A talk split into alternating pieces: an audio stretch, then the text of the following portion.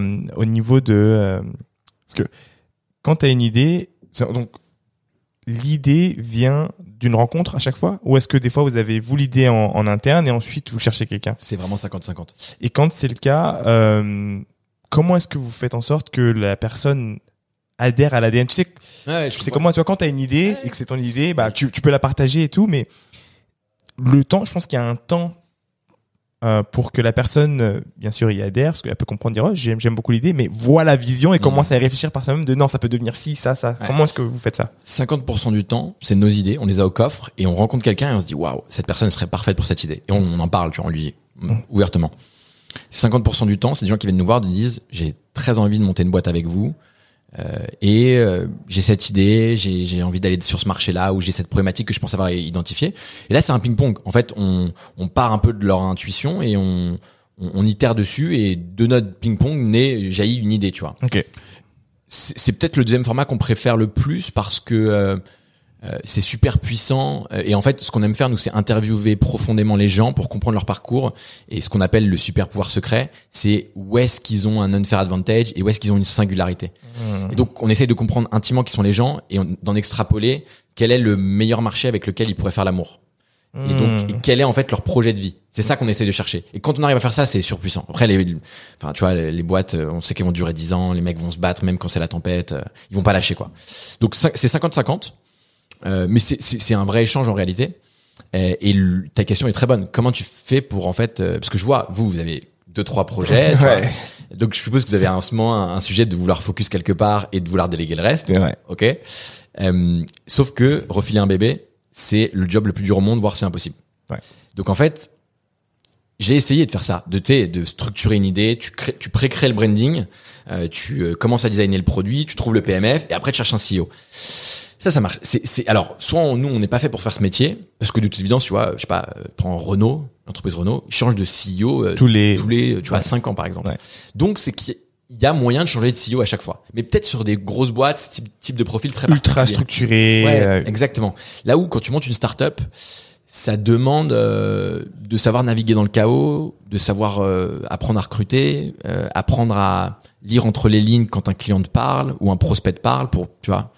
Euh, et ce que j'ai mis du temps à comprendre, euh, c'est pour ça que je trouve que c'est la première année qu'on fait vraiment bien notre travail, euh, c'est que tu, vu que tu ne peux pas refiler un bébé, il faut poser sur papier des intuitions de problématiques, des intuitions de positionnement et de produits pour résoudre cette problématique, de positionnement marché, de go-to-market et des intuitions de branding.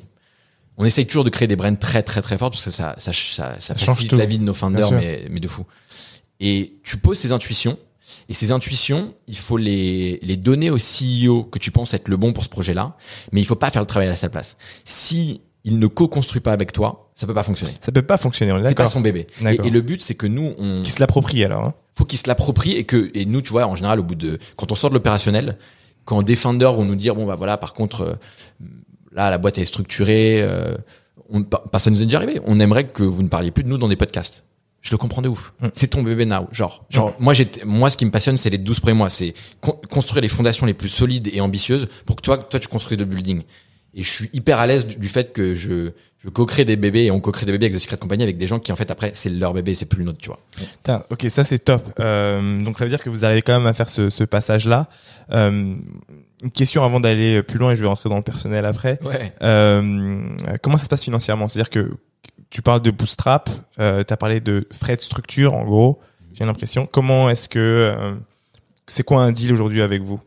Un deal avec nous, il est simple. On arrive avec euh, donc déjà on, discute ensemble sur euh, c'est quoi ton parcours. Nous on on te présente en général une ou deux idées et on, on s'en parle. On voit si tu as des réflexes et des bonnes idées sur les, les intuitions qu'on t'a données de go to market, de produits. Est-ce que tu dois être un first founder ou est-ce que tu dois déjà avoir ton... Enfin, qu'est-ce que... Tu vois? Il y, a- a pas de règle. Euh, nous, on fonctionne bien avec, en vrai, faut, et c'est triste, mais les gens qui nous ressemblent. Euh, donc, euh, c'est des gens qui sortent pas de grande école.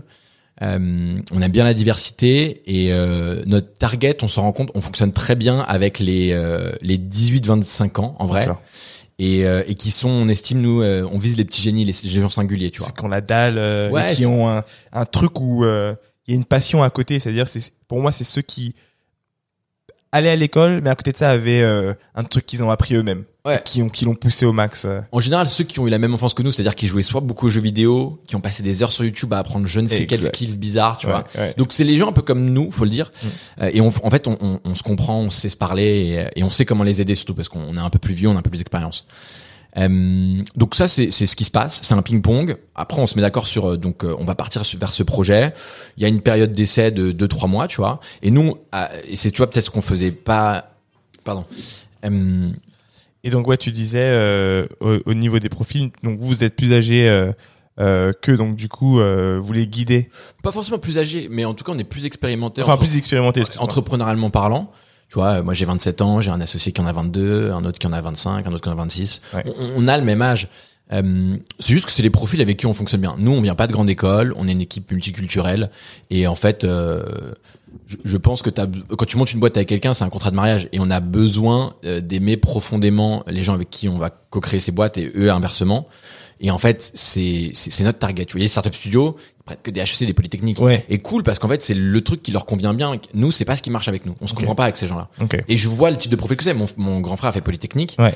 Je l'aime d'amour, mais je sais que euh, on n'est pas les mêmes et on a souvent un avis opposé. Ouais. Je sais pas qui a raison, mais on a c'est comme ça, tu vois. Oui, je vois. Donc euh, c'est juste qu'on se, on se comprend moins moins bien. Ok. Euh, et donc une fois que on, on s'est entendu un peu sur, tu vois, euh, quel sens on voulait partir sur quel projet, là et c'est peut-être le truc qui nous a pris trois ans de comprendre ça, de le structurer. euh, on a euh, gamifié un, un programme. On a fait ça comme un jeu vidéo multiplayer. Euh, et on appelle ça The Quest, Ok. c'est la quête euh, chez nous.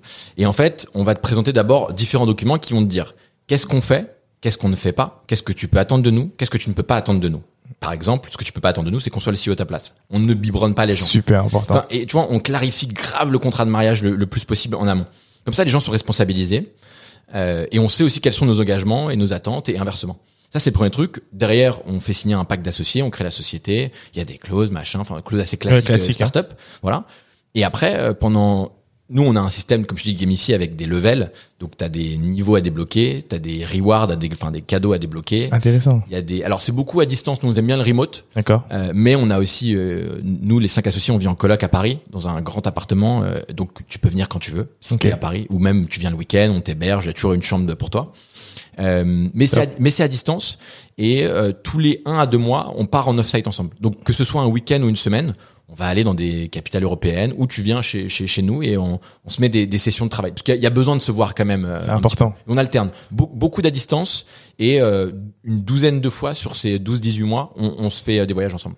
Euh, D'accord, ça, ça répond à une partie du, de la question. Moi, je voulais savoir en fait en termes de, de, de comment vous vivez en fait vous en tant que boîte. Est-ce qu'il y a des rachats de parts qui sont faits au bout d'un moment Ah. par la boîte ou est-ce que c'est euh, votre pourcentage qui bosse? Enfin, comment est-ce que vous bossez avec des des, des PME, des grosses boîtes euh, qui vous comment c'est quoi votre business model? Ouais, nous notre métier c'est de prendre des parts dans des dans des sociétés du coup qu'on co-crée. Ouais. Euh, on a un métier qui est structurellement celui d'un fonds d'investissement. Ouais. Et ce qui est difficile c'est que notre feedback loop, elle est à 10 ans. On saura dans 10 ans si on a, fait, bien fait notre métier.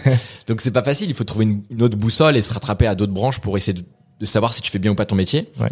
Euh, nous on se raccroche au euh, MRR. Le, revenu mensuel euh, cumulé de toutes les startups qu'on a créées. D'accord. Si il est en croissance et que les chiffres sont beaux, on se dit qu'on on est sur le bon chemin en tout cas. Ok. Et Donc euh, ça c'est pour les stades de on fait le bon on fait le bon boulot. Et ensuite euh, le- les stades de vous en tant que la, la boîte. ouais, alors on a un modèle très simple, pareil, qui nous a pris trois ans euh, à itérer et à comprendre que c'était le bon. Euh, quand on trouve le CEO, on lui fait signer un papier qui lui dit voilà, l'histoire nous a prouvé que si on ne te trouvait pas ou que tu ne trouvais pas ou qu'on ne trouvait pas ensemble tes cofondateurs, le projet ne sera pas une startup mais plutôt une muse. Il- manquera d'ambition, tu vas te fatiguer, tu n'arriveras pas à passer les, les caps qui sont difficiles. Tu peux que le faire en équipe ça. Ok. Donc, notre facteur clé de succès, c'est de t'aider à trouver euh, tes meilleurs amis, tes cofondateurs. Ok. Et nous, là, on fait 50-50. Ok. Et dès qu'il y en a un qui va se rajouter dans la voiture, on se dilue tout, même si c'est dans 12 mois, Ouais. on s'en fout, c'est le début d'une boîte, 12 mois, on se dilue tous à part égale. Donc, il y a un CTO qui rejoint, on fait 33, 33, 33. Ok. Il y a un CMO qui rejoint, on fait 25, 25, 25. Et nous, on peut descendre jusqu'à 20%.